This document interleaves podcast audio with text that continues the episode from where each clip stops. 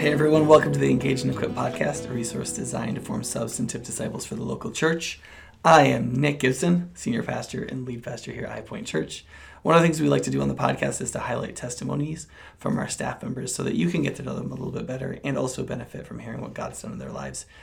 Today, we have with us Nicole Khail. Khail spelled K H A I L, in case you're wondering, and Nicole with two C's. She's our director of music and worship arts, and she's been on our staff since May of 2016, so she's a ripe old veteran. Yes, I am.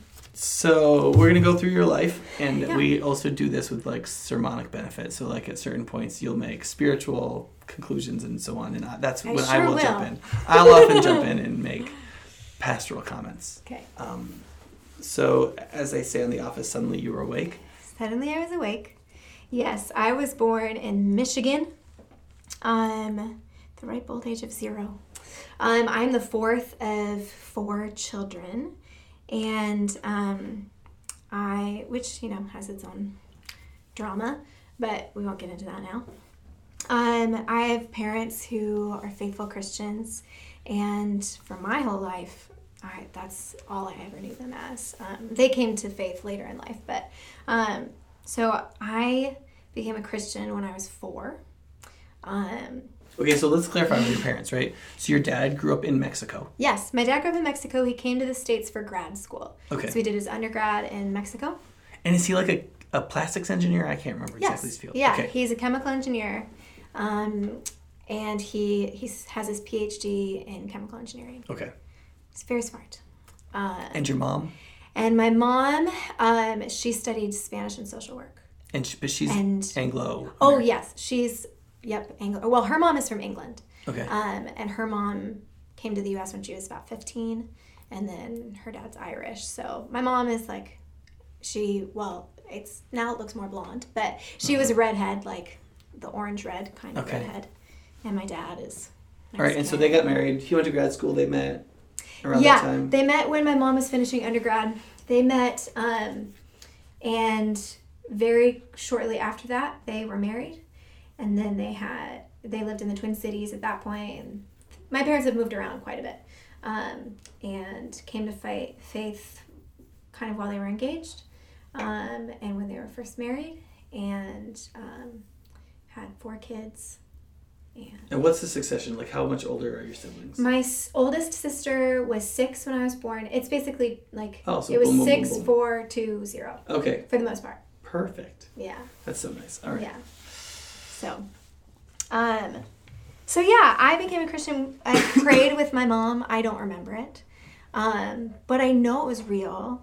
Um, I, I can like I, as far back as I can remember. I just know that I loved Jesus and that I cared a lot about him.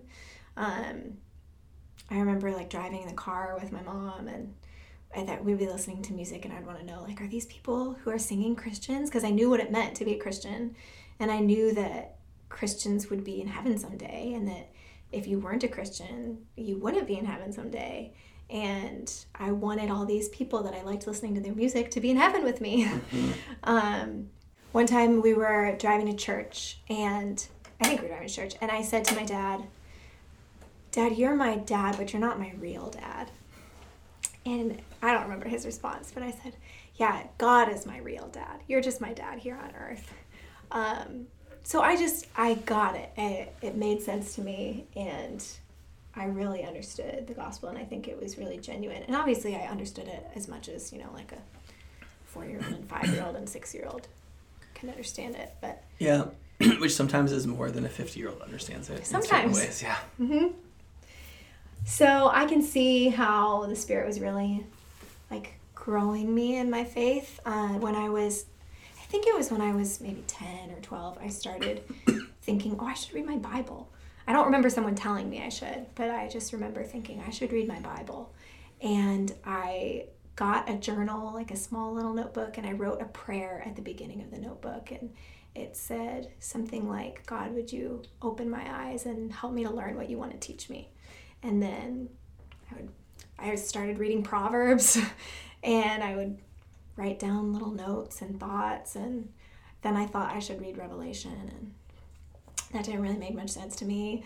Uh, but but I just see, I can see these ways that it was really genuine, and I can see the ways that God was protecting me through school and really growing me in genuine ways uh, that I'm really grateful for. I used to kind of think it was boring and uh, kind of lame, but What I- was boring and lame? just that I had that I had always been a Christian. Oh yeah. Like when when I was in college, people would come up and share their testimonies at our at our Cru meetings, and like I'm never You know, gonna. And I did heroin for 19 years and was a prostitute in Brazil and Right. then I came to Jesus. I and- didn't have that. Yeah. But the older I've gotten, the more I've heard parents say this phrase that they're praying for their kids to have a really boring testimony, hmm and and it's not Thank you, boring. Jesus. It's not actually. I receive that. Right. Yeah. But it's but I understand what they're saying, Mm-hmm. and I'm grateful for that because I think that in a lot of ways that's true in my life, and I'm really grateful.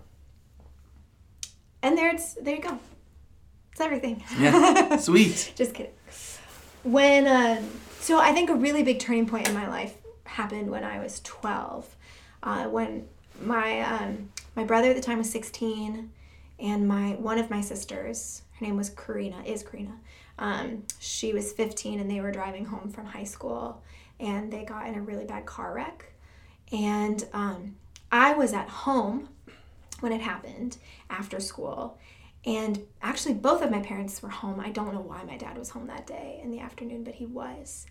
And we got a phone call, and I had been playing piano uh, in, in our downstairs. My parents were in a different room, and the phone rang. And I always knew, like, okay, I have to stop playing piano when the phone rings because people would get annoyed at that if I didn't. And um, then I heard my mom answer the phone, and I heard her kind of immediately start crying.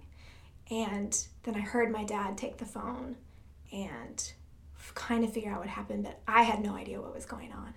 And my parents came running down the stairs, and um, then my dad was like, We have to go, we have to go.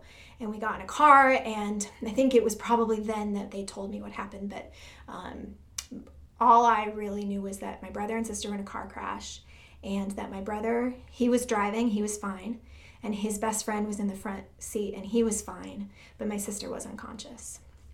And um, we so we drove there, and uh, my we parked on the other side of the road, and my I remember my dad saying, "You both need to stay here. I'm gonna go over on the other side, but you stay here." And my mom was like, "I'm not staying here.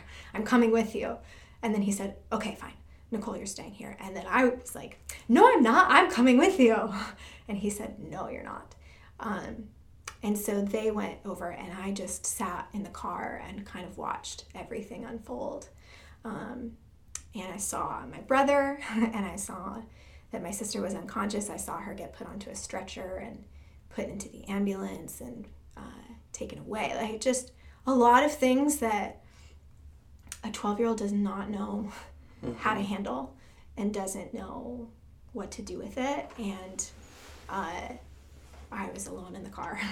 So for context here, you actually got to the scene before the ambulance. Before the Because of because you live kind of rurally. yeah, we lived out in the there. country and we got there before the ambulance got there because we lived actually just about five minutes away from where it happened. And the hospital was about 20 minutes from where it happened. Yeah. So, um, yeah, so we got there first. And then, kind of a lot of the rest of that day, and really that whole entire summer, that happened kind of towards the end of the school year. It's just a blur for me. I don't have very many memories from that time. Um, but I do remember being at the hospital. They had this separate waiting room for my family for the emergent, like the emergency room waiting room. And I remember sitting in there next to my brother and seeing all this blood on his hands. And I remember asking him, "Oh my gosh, you you got cut! Like what happened?" And very vividly remember him looking at me and telling me that is not my blood, but it was my sister's. And um, then the uh, at one point the doctor came into the room, and I rem- I have a vivid memory of asking him, "Is my sister gonna live?" But I don't remember anything. Like I just heard fuzz when he responded. I didn't hear. I nothing registered. And there were a lot of moments like that at the hospital where it was just like I just didn't know what was going on. And I learned a lot later that things like that are a sign of trauma, but I didn't know at the time that that was. And my sister suffered from what's called a traumatic brain injury. So for a long time, I, I had a really hard time thinking that I went through trauma because what I went through was nothing like what she went through. Um, so she was in a coma for six weeks, and she was in a in the hospital for the entire summer. Um, and honestly, I mean, her recovery even from that summer was miraculous. It was not at all what the, the doctors thought was going to happen. Um, and then looking at from then until now, I can see even that too, which I'll, I can get more into that later. But um, it's funny because afterwards, my grandma, I remember my grandma came and she drove me and my brother home. And I went back home and I, um, I'm probably gonna cry at some point in this, just a warning. um, I went back home and I sat at the piano and I, I started playing this old song. Well, it's not that old, but um, God is in control. Do you remember that song? Mm-hmm. It's like, um, Why don't you sing a little of it? yeah. the words are uh, God is in control. We believe that his people will not be forsaken. God is in control. Um, something else about it not being shaken. There is no other above or beside him. We know God is in control. And I just, I played that song and I, I really believed it at that moment. Um, but I really think that, like, in the years that came after that, I just like slowly let go of that more and more and more. Um, it, and it was it was so slow that I didn't even realize it was happening, kind of until it was too late, and not too late, but like the effects became really deeply rooted. Why do you think that is? Do you think that it was her that her recovery was so hard, and as you struggled Yeah. through it, it was Yeah, so um, I think as she so she came home from the hospital and th- the rubber hit the road there. It's like I was faced with it every day at that point and I saw how difficult it was for her, how difficult it was for our whole family. Like my brother was just really struggling with the ramifications of being the person driving and um, I had been her younger sister, but in a lot of ways our roles kind of changed. And that's a very strange thing to go through. And it was hard for both of us because she saw it happening at the same time. And I, as, as it was happening. And I wanted to treat her as normally as I could, but at the same time, nothing about life was the same anymore. And so normal just totally changed. So I was like trying to treat her the same way as my other siblings, but feeling like, well, that's not working. I, I don't know what to do. So just feeling really confused in that. Um, and then um, I think too, like when you're an adolescent and you're going through adolescence, and then when you get to high school, like it's so easy to just kind of live in your own world and think that everything that happens is your fault, good or bad. Like the good things that happen are because you're as awesome as you are, and all the bad things that happen are like it's the end of the world because you live in your own little universe where everything is revolving around you and and that was really true for me and I just I started to think the good things in life that happened were because I I did all the right things. Like I I followed the rules and uh, and those were the rewards that God gave. some people beyond that believe that beyond their teen years. Well, yes, and I did. but it really started there. And I, I think I just was like, if I can be in control of everything, then nothing bad will happen to my life. Nothing bad will happen to my family if I can be in control. And it really is now up to me. Um, And you think that was that led to the you slowly losing grip on resting in that God is in control and that God is our refuge. Yeah. So I um I graduated from high school and I went to college and it really I think in a lot of ways it got solidified in college. Not because of what I was taught, It meaning not trusting God. not trusting. God, yeah. Not because it was things that I was taught. Like there were a lot of wonderful things about college. It was I came from a really really small town where you don't really get to pick your friends, especially if you're trying to be friends with other Christians because there's one other Christian. And so that's your friend. And then I I came to UW Madison and there I went to Cru um, the first week and there was a room of hundreds of other people who were so excited to be there and who loved Jesus and who wanted to follow the Lord and so I, I really experienced great Christian community for the first time coming to Madison um, and and so I really grew and flourished in a lot of ways. But I also started learning this uh, way of being able to um, put on a facade and put on this persona that really wasn't necessarily what I was feeling. And I, I just started to ignore some of the things that I had the pain with my family. I didn't have to see my my sister every day anymore, so I didn't have to think about all the ways that she was struggling. And she was she had a really hard time understanding why God would ever allow this to happen and really really struggled. And I didn't have to see that anymore.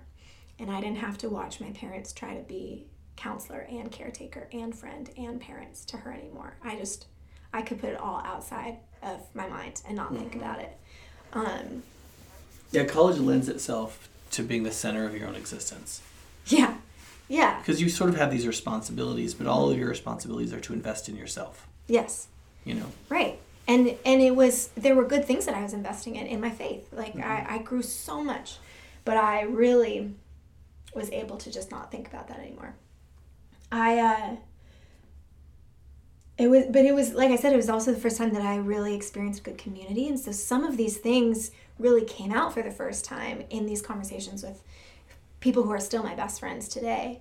I remember telling uh, one friend for the first time sharing about this car accident and sharing about what had happened and i i think i was i don't think actually at this point i cried about it to her but i remember saying to her how i felt really, really guilty because sometimes you hear about things like this happening and a parent saying they wish they could take the place of their child. They wish that it had been them and not their child.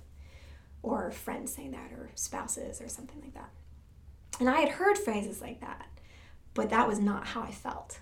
I didn't wish that it was me and not my sister. And I felt a lot of shame about that particularly in my faith because I just was I I couldn't I it was so hard to understand how that was what Jesus did. He said, "I do want to take your place." And I felt like I'm supposed to love like Jesus loves, but I do not wish that was me instead of my sister. And really wrestled with just feeling of shame and like I wasn't holy enough. I wasn't spiritual enough or whatever because I didn't want to be that much like Jesus. Mm-hmm. How old were you when you put that together? Is that like sophomore, junior? Um, it would have been I either would have been seventeen or eighteen because okay, it was so my freshman year. Early, okay. Yeah. Yeah, um, I, and that was hard, and that stuck with me. So, like, you were growing in your faith while things were getting worse yeah kind of in your I don't know what you would call it, like your psychology of suffering or faith. Like yeah. in a way, your faith was growing. In yeah. a way, your faith was also mm-hmm. struggling. Yeah. Declining. It was like some of the things, some things were really, really flourishing, and other things were almost subversively or subversively. I don't know the word, but I was not conscious of the ways that I was being pulled further from trusting God in really significant ways. So like what does that what did that do to your faith? Like did you did you just not feel a lot of joy in it or did you just feel like No, I think I was oblivious to it. Okay. Until years later. Okay. You so, felt so you felt guilt and shame when you put it together as a freshman. Yeah. But then but I just wouldn't think about put it. it aside. I would just put it away. Okay. I would sometimes think about it. I feel bad, but there's nothing I can do about that. Or it's like I, I feel really bad. I don't want to feel bad. I'm just not going to think about it. Okay. I feel really anxious. I'm told humans do that from time to time. Seek diversion. Yeah, mm-hmm. which is what I would do, and I did it in a lot of ways. This right at Blaise Pascal's um, in the Pensées. See, there's one of the Pensées where he says, um, unable to deal with like fear, horror, and death, humans content themselves not to think about it. Yeah. yeah. And that's totally what I did. I just wouldn't think about it. So I went on in college, living a really enjoying college. I went on a Cru summer mission, and that's where I met Scott.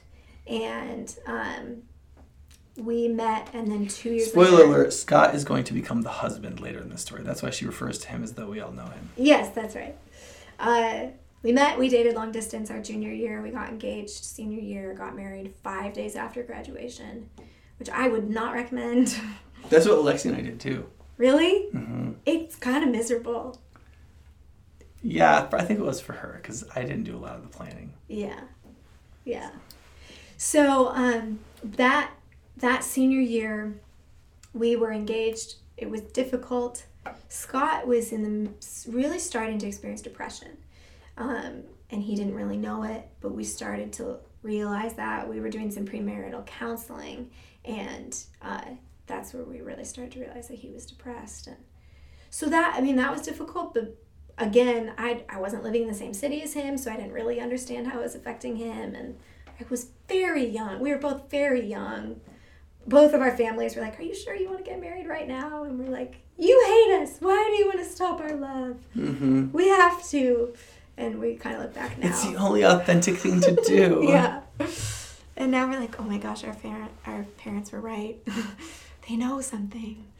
Uh, so we got married, and that marriage was just in itself was really really hard for us. So, so okay, so you guys met on a Cru trip or something like that. Yeah. And so you like knew that you both loved Jesus. Yeah. You're both really committed Christians. You cared about college ministry. You wanted Mm-hmm. to change the world and yeah. lead everybody to Jesus. Yeah. Like, what were the other like reasons that you decided to focus on each other? I mean, sometimes I think that was really it. Like oh yeah. we both just kind of knew, look, not no one's gonna be perfect. Right. So if you can, you know, we really enjoyed each other, but also if you can kind of tolerate one another. And the gospel was your greatest passion. yeah, And and we both were there. sharing that was the most important thing, right? Yeah, so we just didn't think there's no sense in dragging this out any longer. Like we know the most important things. Let's just get married. Why Mm-hmm. wait? We'll work the rest of it out. Yeah. If you love Jesus, all the rest works out. Yeah. Yes. And in some ways, that was true. Yeah. Because marriage was really, really hard. And that has been constant for us. In other ways, you know, there's probably a little wisdom in maybe waiting a little bit longer than we did. Yeah. So you married somebody who was, um, either you could either say horrifically incompatible with person in terms of his personality and yours, Mm-hmm. or you could say you married the most complementary person you could have imagined. Yeah, and you can spin it either way. And I think when we were first married, we- And some days it feels like one or the other. yes, Like some days you're like, what on earth Yeah. have we done? And then some days you're like, This is all my holes you fill in perfectly. You complete yeah. me. But for the first, for sure, the first six months, It was just the first it one. was just, it was just. I knew you were different from me, but I did not know that we were opposite on almost every. I thought it was gonna be cute. yeah, and instead it's miserable. Yeah. And uh, we, I mean, we talk about it pretty frankly. Um, we've said this before that we think if we had dated longer or if we had lived in the same city while we were dating, we sometimes we are like, I don't know if we would have married each other. Maybe we would have just thought this is too difficult, and we would have decided otherwise. Yeah, you probably would have. Yeah. Yeah. So It's the beauty of romantic providence. Isn't it? Mm-hmm. yeah. So we got married, and uh, that was But it, doesn't it build a Christian conviction that, like, on one level, romantically, you want to believe that there's the one out there, and from God's perspective, in His secret will, there's is one for the most part, right? yeah. But on another level, you can be happy with anyone. Yes, and it's a hard ten- tension. And like, Mm-hmm. so we joined staff with Cru right after we got married and worked with college students, and that's just a hard thing because we've talked a lot about dating and marriage with college students, and that's a hard Mm-hmm. thing to talk to college students about too. And uh, I mean, we would say we kind of talked about it like, you know, once we became married, then we became the one. Right. That was the moment where okay, we're in this. Oh yeah, that's I mean the Christian view is you could think somebody is the one, and when once you marry them, they, They are, are. the one. They sure are. Yeah. Yeah. Yes. How so? How long have you guys been married when you moved in with us? We had been married for about a year. It had been that long. Yeah. Okay. So that can tell you how rough it was. Yeah. Because it wasn't pretty. It wasn't better. It wasn't all better No, it wasn't all better. when you moved in with us. Yeah. Mm-hmm. Okay, so you started working with college students in UW. Uh, we were we stayed in Madison for a while while we were uh, while we were raising support, and then we moved to the Twin Cities. But something really important happened while we lived in Madison, which was that my sister Karina ended up moving to Madison, and moved in with my other sister, Vanessa.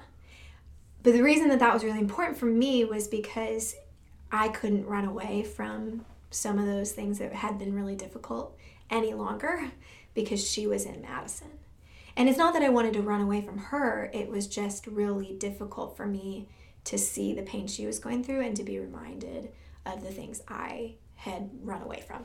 Which is so modern human people's, right? Just kind of like, I don't want all these complications in my life. Right. So I'll just quit them.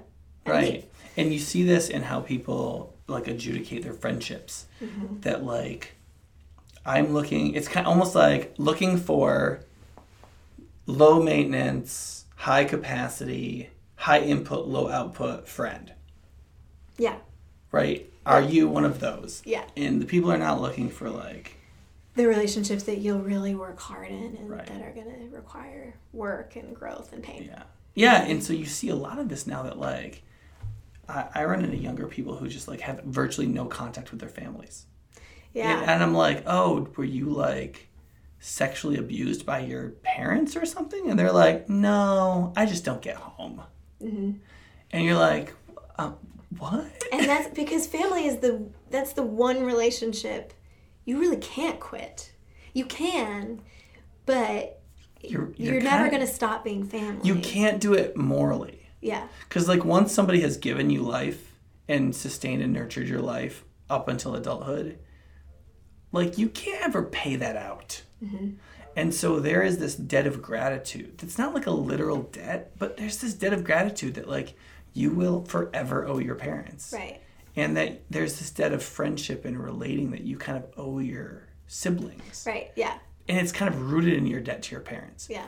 And there's just no way around that other than just kind of ignoring it. Yeah, and I think. I had seen relationships, families, where they had wonderful relationships, and there were a lot of ways that I wished, you know, things could be different in my family, and I felt like, oh my my siblings and I could have had these great, non-anxiety inducing, wonderful relationships had this never happened. And like during this time, your parents were out of the country for some of it, right? Yes. Weren't the Netherlands? The reason my sister moved to Madison, she had been living with my parents, but then they moved to the Netherlands for my dad's job.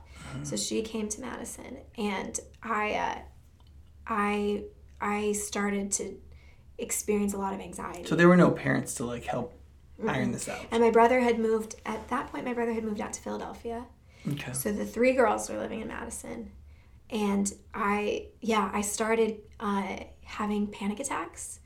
Uh, I started having flashbacks of the day of the accident. Um, and I would experience what my therapist called flooding, and people can, can have different ideas of it. But for me, really, what it looked like is I would get these phone calls, unexpected phone calls from my family, and I would freak out because we got an unexpected phone call from my brother that this car accident had happened. So when I got unexpected phone calls, sometimes that still will affect me today, even, or if it's like late at night or something and I wasn't expecting it. Uh, but at, at that time, I would get phone calls in the middle of the day about nothing that was a big deal, and I would get off the phone and I would crumple to the floor and cry because my body was reacting like a 12 year old. My mind and my psychology, everything was going back to that day, going back to being 12.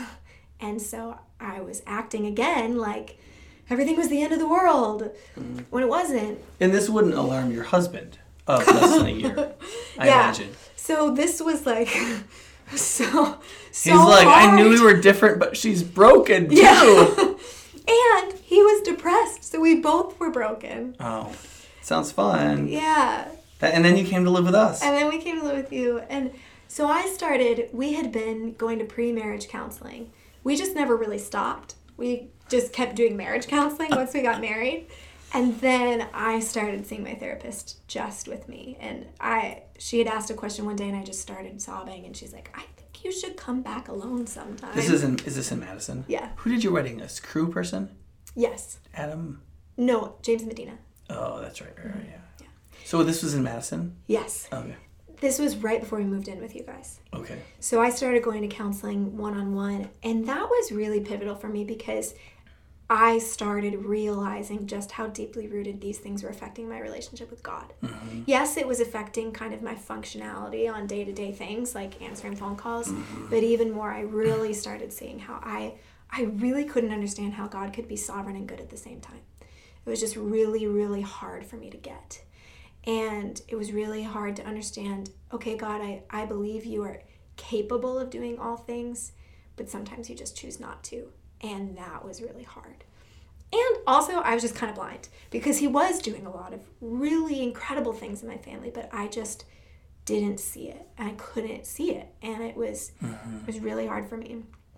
Yeah, people don't realize because faith is so humiliated in within the secular mindset because it's all about managing stuff that people people don't realize that for so many things of spirit and psychology and the internal workings, all the things that make up our whole our real lives, mm-hmm. That the way you look at something and what you believe about it makes all the difference. Yeah, And when when you have a life that is like kind of weird like this, either you see good providence is working in all things, or you see divine failures in all things. and that's what I had been seeing. Mm-hmm. I just thought, well, I must have failed in this way, and this way, and this way, and my family must not be worthy enough for you to heal us, and you've forgotten about us, and you're not coming back, and you're just gonna let us sit in this. And um, I really, I remember a really pivotal time in in a counseling session where it was like I just understood grace again and the gospel again because I had experienced. I just kept thinking I must not have been faithful enough to God for Him to be faithful to me, and my Right. therapist was like, "That's not exactly the way the gospel works." That's not that's not Christianity what you're talking about there. Yeah. And it even still feels heretical sometimes to be like, God's faithfulness to me is not dependent on my faithfulness to Him. Like I, I, I don't like saying that phrase or saying that sentence. I mm-hmm. struggle with that. To, but His faithfulness is constant, and and even when I mess up, He's still faithful to me. Yeah. And and it's not that He's just waiting to punish me and to, like, Yeah, one of the most helpful things for me was eh, when I think it was it was like a John Piper sermon where he basically said, "Here's the misunderstanding. You think something you do precedes something God does, right, and God is God's action, His promise, His action is always always precedes what you're doing. yeah, You can only ever respond, mm-hmm. and when you start thinking in those terms, God's always ahead of you. Yeah, that's such a great way of looking at it because it just feels it, it for me it was kind of crippling in my faith before, uh-huh. without understanding that. yeah, you're kind of like maybe I wasn't faithful enough. And you're like, wait, wait let's let's let's go over the details again.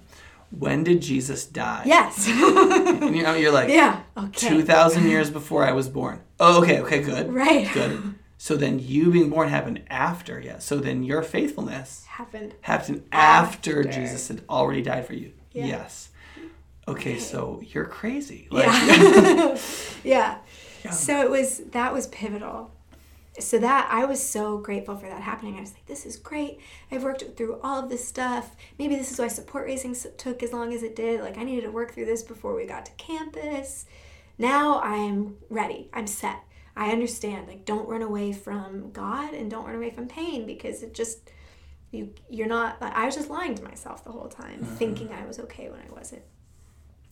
Uh, so then we moved, and at the time that we moved, uh, Scott's depression really plummeted. this is when you moved from Madison. To so you guys did this. You guys lived with us for ten months, hmm and then you finished your support raising, Yeah, and you moved to University of Minnesota. and uh, Scott's depression really plummeted at that point. I think that it was the worst that it probably ever was. Around the same time, we also had started trying to have a family, and we had an ectopic pregnancy, which is just a form of a miscarriage. Mm-hmm. And so here I was thinking, okay, I just have learned these really fundamental things about not running away from pain and allowing God to meet me in it and not believing that He doesn't care, but knowing that He does care. What am I going to do this time? It's kind of like you backed up the truck. Yeah. You're like, here, I have a delivery of pain. Yeah. and I knew I said, okay, I ran away from this last time. I'm not going to run away from it again. But I didn't really run towards it in the right way either. Mm-hmm. We were on a staff team, and at the same time that it's because you did all the right things, but you didn't feel all the right things. Yeah. Yeah.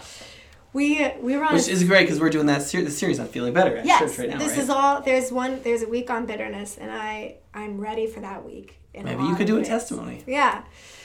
So, well, so speaking of bitterness, uh, there were three women on our staff team who, at the same time that we shared that we lost a baby, within about three weeks, they each shared that they were pregnant.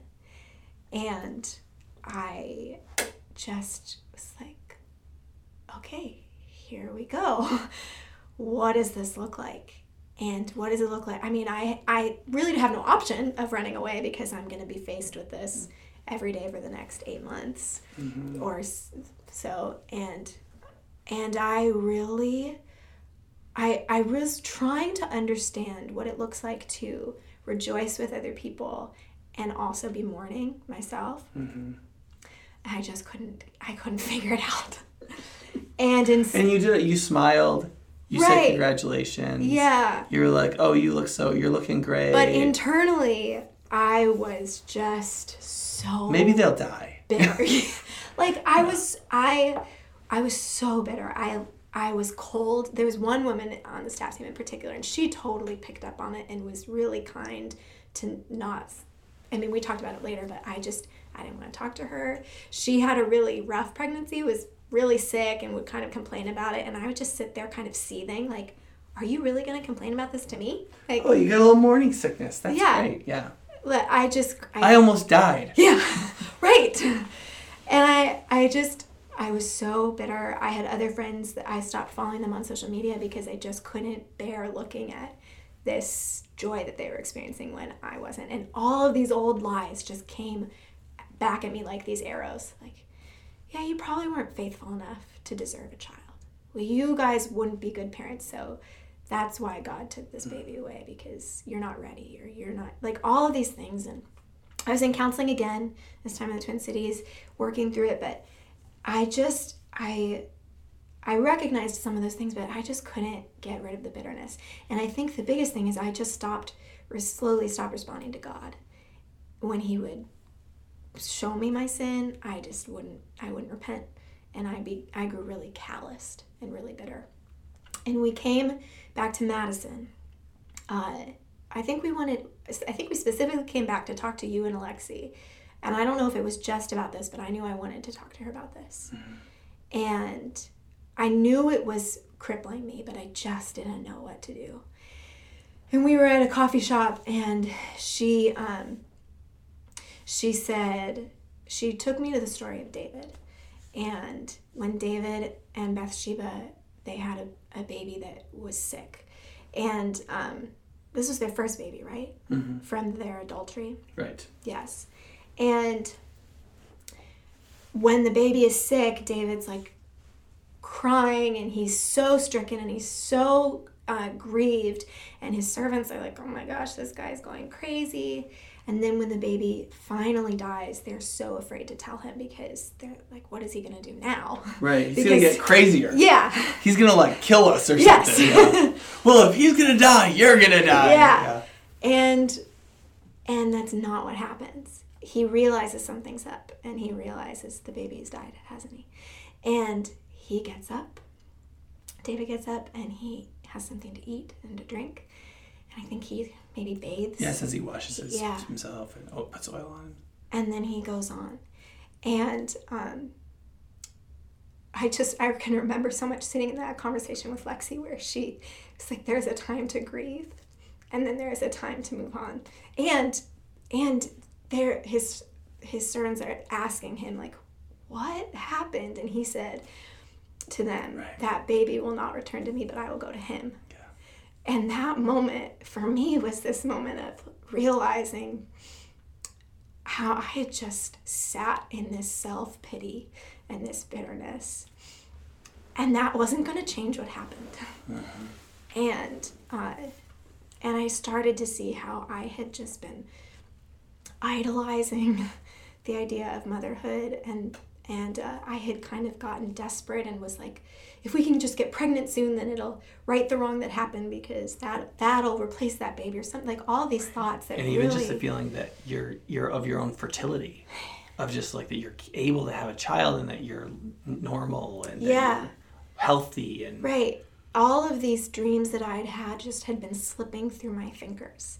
And I just, in that moment with Lexi, saw how I was not trusting God and how I was gripping so tightly to these things, but it wasn't going to make me feel any better.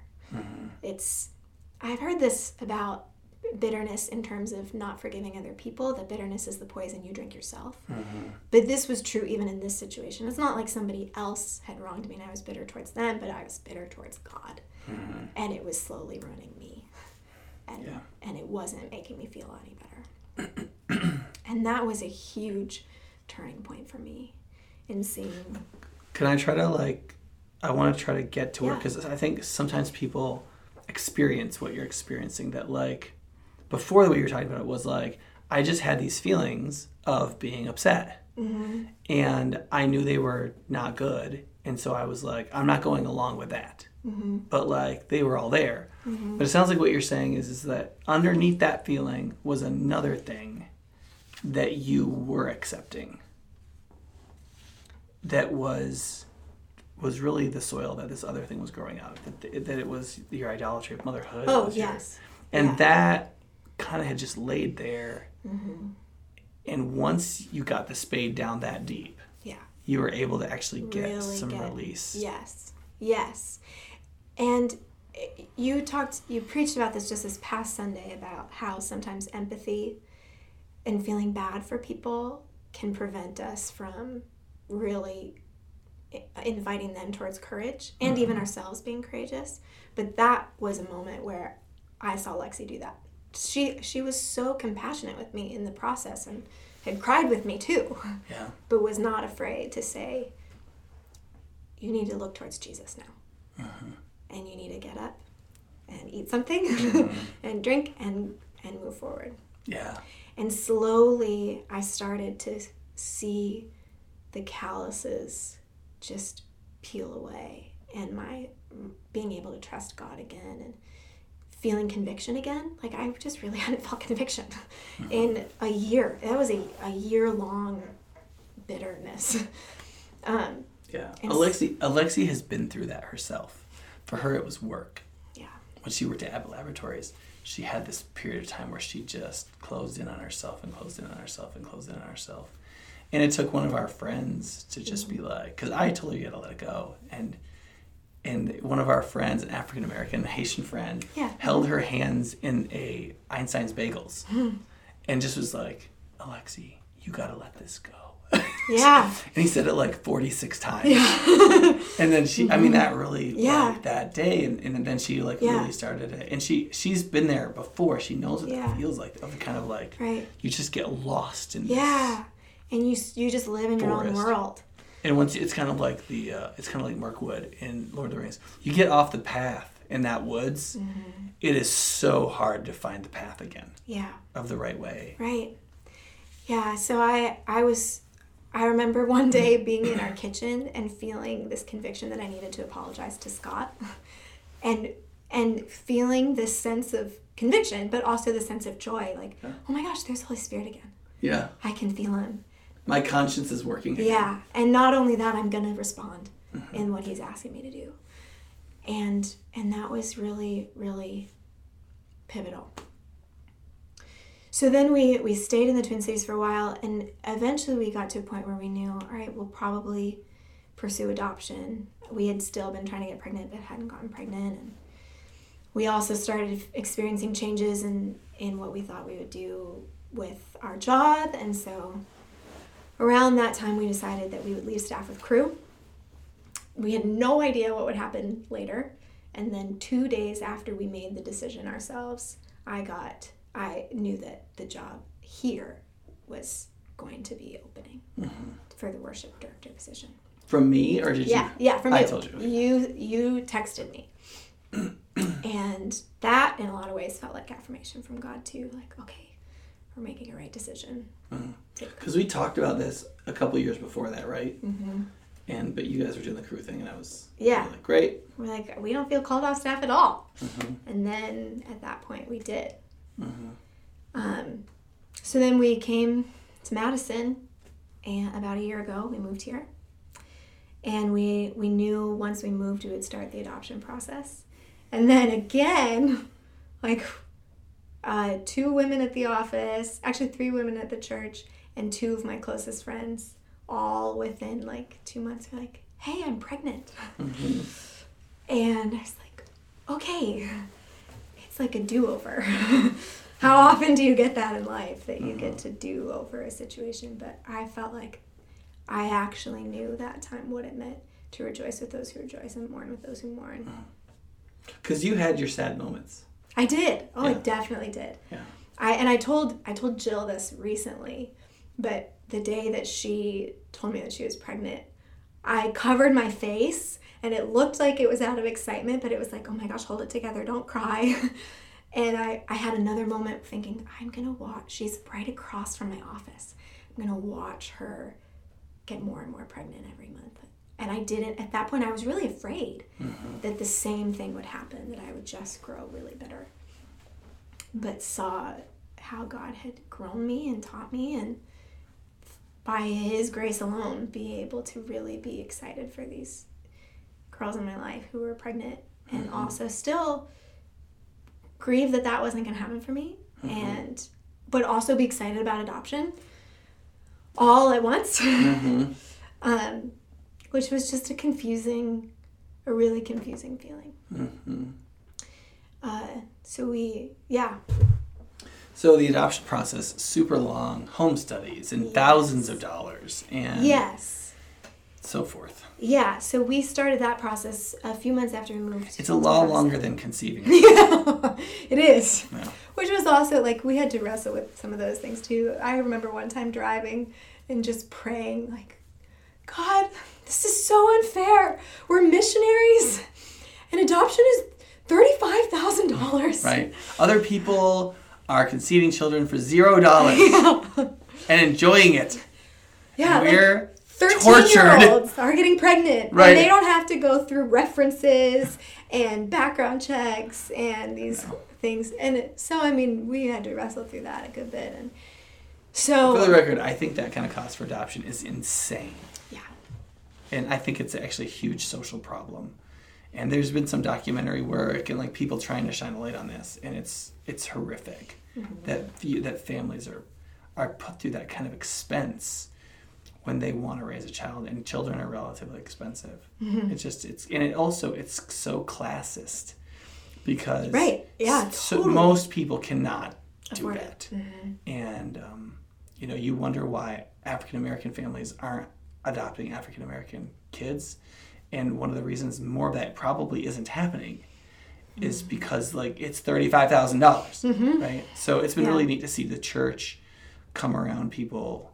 And like I've seen, you know, that you've seen this, and like families giving Yeah. thousands of Yes. dollars to other families. We've had so many people who just, without us even asking, we planned to ask and do fundraisers, but even mm. without that, people saying, we want to be a part of this. We Yeah. want to help you. We had some people say, hey, when you do your second adoption, we want to help you pay for that one. Like, we just, people have been so gracious. And, and we kind of felt like, all right, God, we trust you because we're not getting pregnant and we feel strongly about adoption and we're excited for it. We had wanted to adopt before all of this struggling with pregnancy anyway.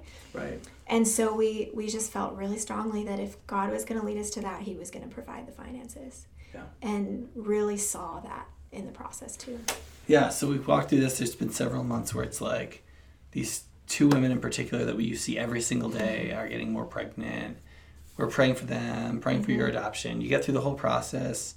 Very recently, it was like, okay, we finished everything. You could get a child at any moment. Yep, we sent in all of our paperwork and we were just waiting then at that point for a birth mom to choose us.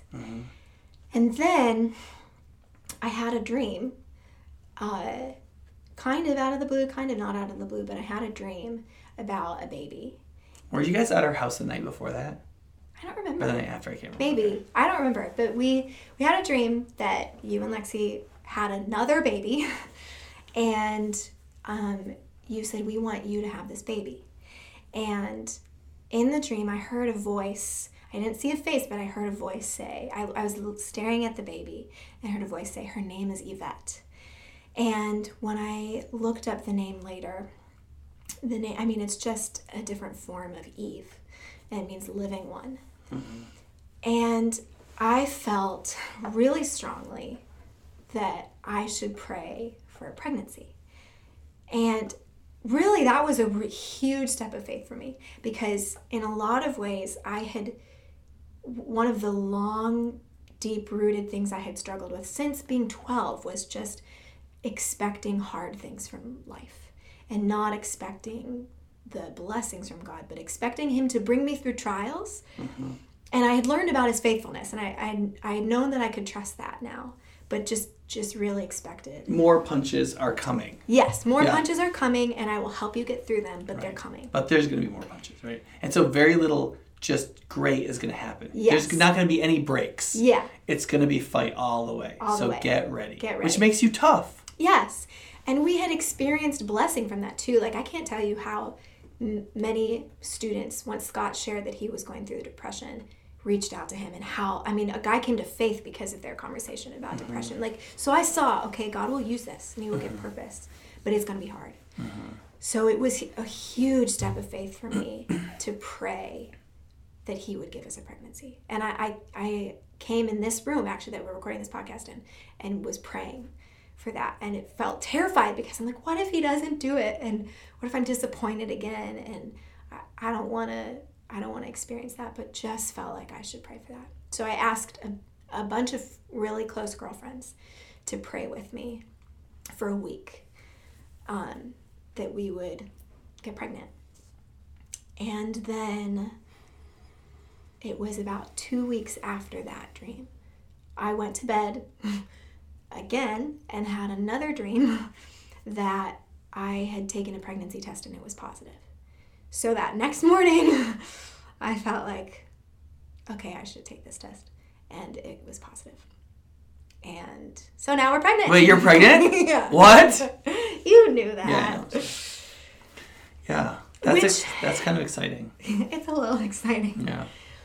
And it, even in that, it's been hard because when we were telling people we're going to do adoption, we had so many people saying, "Oh, just wait, you're going to get pregnant." And I was I really resented those comments because like that's not really a sensitive thing to say to someone who has struggled with this, even if you know that that has happened a lot, Right. which it does happen a lot. yeah. Just maybe don't say it to the person next time. Yeah. Um, and because I really was trying really hard to let go of that and think, what if we never get pregnant? I want to not resent God and be bitter in that for the rest of my life. Um, Yeah, it's a very fine line between knowing when to accept something and to And accept a, accept a bitter providence. Mhm. and that somehow becoming a kind of unbelief about because like the psalms are a great example of this. Like just last week psalms psalm 11 you know david is like i take refuge in god the upright will see his face. And he has no necessary belief in his absolute deliverance you know he, he knows he could die Right. and yet there's all these other places where he says he talks about God temporally saving and lifting up and like protecting you and like delivering you over your enemies. And he'd experienced all those things. Mm-hmm. And it just like there's no book of the Bible that kind of like it's like wouldn't it be great? It's like the book of paradoxes, right? God is sovereign and you are free and responsible. Um, God blesses in the present, and God allows and offers bitter providences for our transformation for His own glory. And like mm-hmm. there is no place where those get worked out, mm-hmm. right? I imagine the Bible would be quite a lot longer. if it was one of those books. And so yeah, we have these deals where we're like, this is never gonna. Should I let it? Like I've I've talked with staff about whether or not I should get a PhD, mm-hmm. right? Something I kind of dreamed about when I was younger. I realized that I didn't need it to do what I needed to do. Um, but I, there's been some more talk with friends recently about it, and like I'm kind of at this place where I'm just kind of like, you know, do you put something to bed or do you not? Right. Like, Right. And that is totally how we felt about this. We felt like Yeah. we got to a point where we had to say, what is faith? yeah. Right? where and it felt hard either way because it's like I it's not that I doubt God's ability and what he could do and that he could give us a, a child through pregnancy. Right. But I also am going to trust him no matter. Right. And sometimes you have like in order to get to that point, sometimes you you have to let it just completely go and it's hard to to balance that and still maintaining faith. Mm-hmm. Which I so I felt like in God asking me to pray, it was him asking me to continue to have faith in him. And which like I was already pregnant when I had that dream. I just didn't even know it. but I felt like I learned about having faith in him and also trusting that he is a good father. That's been a hard thing for me to trust about. Yeah, which means God asking you to pray was entirely pedagogical. It had nothing to do with if you pray, I'll give you a Then baby. I'll give you a baby. No. You were already pregnant. I was already gonna have that. He just wanted you to pray Yes, before you could- found out Yeah. that you were pregnant. Right, which is such an to me, I see that I'm like what a like an intentional, intimate gift that he wanted me to be able to experience that and grow my faith in him. Mm-hmm. That was really just for me. Yeah. and that I'm so grateful for that. And everyone you'll share with the rest of your life. Yeah. yeah. Which no, which no doubt will be a really important for other people to hear, you know. Yeah. Okay, so let's bring it home because we're Yeah. at the present. Mm-hmm. So, what are some of if if your story is a testament, Right. What would people what might people learn about God if they read it? Yeah. I think of a couple things. One, I learned not to run away from God in the midst of my pain because that's all I wanted to do. I just wanted to run away and not face and not grapple with the things that were really hard for me. Mm-hmm. But instead, like to understand he can handle it. Right. He can handle when I don't understand these different things about his character and he wants me to bring it to him. Um, Yeah. I've learned about not staying in bitterness. And so, on kind of the flip side, facing your pain but not living in it forever and knowing that there is a time to grieve and mourn and then there is a time to move on. And and uh and that it is it is good to do that. Sometimes it's hard for people who've gone through trauma and pain to do that because you think that you are denying what happened. I, I wrestled with that. I did therapy for post traumatic stress disorder, and that was a, a hard thing that took me a while to understand that just because I could move on from pain doesn't mean that I'm saying it never happened. But you can move on from it, even though it did happen. Yeah. And uh, and I, I learned a lot about watching Jesus through pain. I've I've looked to his example in the Garden of Gethsemane a lot. That he didn't run away from his pain, he brought it to God, he prayed, and he told him, If there's any other way, would you take this cup from me? But that's where he stopped and he said, But not my will, but yours. And I've I've also learned how God gives purpose to our pain. And that through sorrow and through suffering, he he brings us to joy. And I think the crucifixion is the greatest example of that. It's the ultimate suffering for the ultimate outcome. Yeah, I think that if you believe in the sovereignty of God, there's a there's a there's a sense in which, and it would take a while to work this out philosophically, but just mm-hmm. pastorally speaking, there's a sense in which there is never any other way. Mm-hmm. If it, in God's providence, He is moving things in a certain way Yeah. for many, maybe many millions of even reasons that we don't know, for the goods that He seeks and for the end that He desires, there is no other way. Mm-hmm.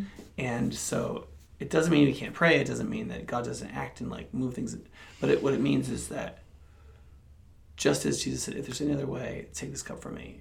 But he, I mean, he knew Right. there wasn't. Right. And so he moved forward. And I think that, Yeah. I, th- I think that like all the way along, we need to recognize that when we see things, all we can see is how many other ways there are. Right? For, for mm-hmm. your sister, just, he didn't crash. Right. This is simple. Right. right? There's lots of other ways this could go down, right? Right. And yet, I mean, we just don't know. Well, we have no idea eventualities of anything. Totally. And so we- don't know how a pain can be useful. Mm-hmm. We also don't know how release can be harmful. And Right. and because human beings are so wicked, we're, I mean, so self-centered, so self-involved, so unwilling to see the truth. Pain, like Lewis said, is God's megaphone to a deaf world. It, it, our deafness is so profound that without the volume of pain, Yeah. there is our damnation is so secure, Mm-hmm. and that is a very bitter thing to accept and Yeah. a bitter providence to embrace. But I think when you do, you experience more joy than you knew you could. I was reading a book when I was in counseling the first time, and it said, Until you see that the cup of sorrow is the cup of joy, you will never drink it. And I saw that in my life, that until I walked through it and trusted God through it, I was in misery. Both cases, Uh-huh. Wh- whether it was dealing with my sister or dealing with our baby, in both cases, it, the, I was in misery beforehand until I walked through. Yeah, do you feel like part of it is that when you when you neglect the cup of misery, right? That you can only do that by like deadening mm-hmm. your being. numbing, numbing something. Yeah. And in that sense you you begin to live like an anesthetized person. Yes. And so you can't feel joy. You can't Right. you can't like if you say I won't feel pain, Then you're only way you can do it is anesthetize all of your capacity to feel. Yeah. And so you lose Yeah. all of it. Yep. And so you can still kind of like drug yourself up. Mm-hmm. You can still create effects. Um, you could still use like drink and sex and food and like these very visceral things that aren't linked soulishly to who you are. Mm-hmm. Yeah. You can utilize them to feel something, Mm-hmm. but the deeper soulish, divine, spiritual, human, psychological, rooted Mm-hmm. life of mind and heart and will flourishing, right? That all just kind of deadens. Yeah. And so if and when it reawakens, oftentimes conscience reawakens, Yeah. which is painful, but it like it mm-hmm. lets you know that you're alive. Yeah, and I think that was I learned to find comfort in that. Mm-hmm. I learned to find comfort in God's sovereignty because I knew He could give purpose to my pain and He could make it into something really beautiful, mm-hmm. even if in the midst of it there wasn't something beautiful about it. Death is death, Right. but He could give purpose and beauty to it that I could walk through. Yeah, and and that's where like you and you can you can feel so much, right? And like I know from my own from my own life, I went through a period of time where things were so just bad, just negative and broken, out of control, and so on, that like I shut it all down. And it has taken me my whole life since then Right? just to start to open it back up again Yeah. you know um, but like all the great all the great deeply felt realities of life real joy real worship and adoring of god's majesty and Yeah. even you can even see in in your mind's eye certain things eh, but they won't do anything inside of you if you shut it all down Right. you can have theological insight technically you can learn the books you can read the systematic theology you can even have insights into the scriptures Yeah.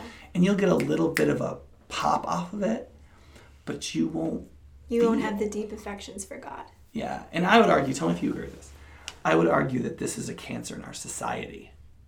That our our mm-hmm. culture is full of these shallow, like the pleasure of the little brain pleasure ticks of like watching a show, mm-hmm. eating ice cream, clicking on something in social media, Right. playing a three minute game where you click on things and you Yeah. make progress and you get the emotional payoff for it. Which we both like to do. Right. Super short lived relationships Yeah, I that are like infatuation, explosion, implosion. I think you can see it. I mean, it's kind of the same thing that we were talking about before with Scott and me in our marriage. Hmm. That we, it was the commitment and walking through the really difficult things that allowed us to now experience this deeper joy that we have. But if you just don't allow yourself to do that, or the minute it gets hard, you just leave and you quit, you won't get to experience that deep joy. Okay, two final lessons from you. One, walking with someone through infertility. Two, walking with someone through depression. Yeah. So, walking with someone through infertility, don't say as soon as you have an adoption you'll get pregnant, Don't say that. right? Anything else? Um, but don't be afraid to call them out of their sin Right. in a really kind way. Yeah. Yeah. Don't be afraid to do that. Yeah. Don't rush. to They do it, need but- their, they need the close friends to be able to do that. To be brave to do that. Okay. Um, Yeah. That's For infertility, that's what I would say. yeah.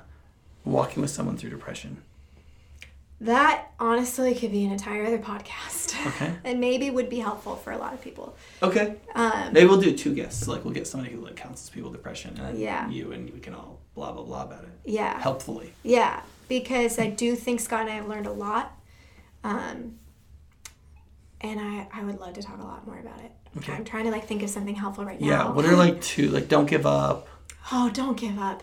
Yes, don't give up. Because especially if you are the person loving someone with depression, mm-hmm. they're they in a lot of ways, whether they mean to or want to, just sometimes don't have the capacity to have hope. But the times where I could say to Scott, hey, it's okay, I have the faith for you right now. I have the hope for you right now. I know that was really helpful for him that at least we're not both in despair right now. And we've seen God's faithfulness and we've seen the like the change and like going back into it and coming out like we've seen a lot of the of the ups and downs don't give up don't lose faith that god sees you because he does see that person i guess i don't know if i'm talking to the depressed person or the friend but yeah Yeah. Yeah. All right. Well, I think that's all we have time for. yeah I think 15 minutes ago was all we had time for. probably So thanks for doing this, Nicole. We're really glad to hear. it. And we know there's so much to everybody's story that doesn't get included. yeah But um, and congratulations that you are with child. with child So if there's anything Nicole doesn't does that you don't like, just remember, email nick at highpointchurch.org yeah, and that her body is making the most complicated thing on earth. yeah So back off. All right, we'll see you soon.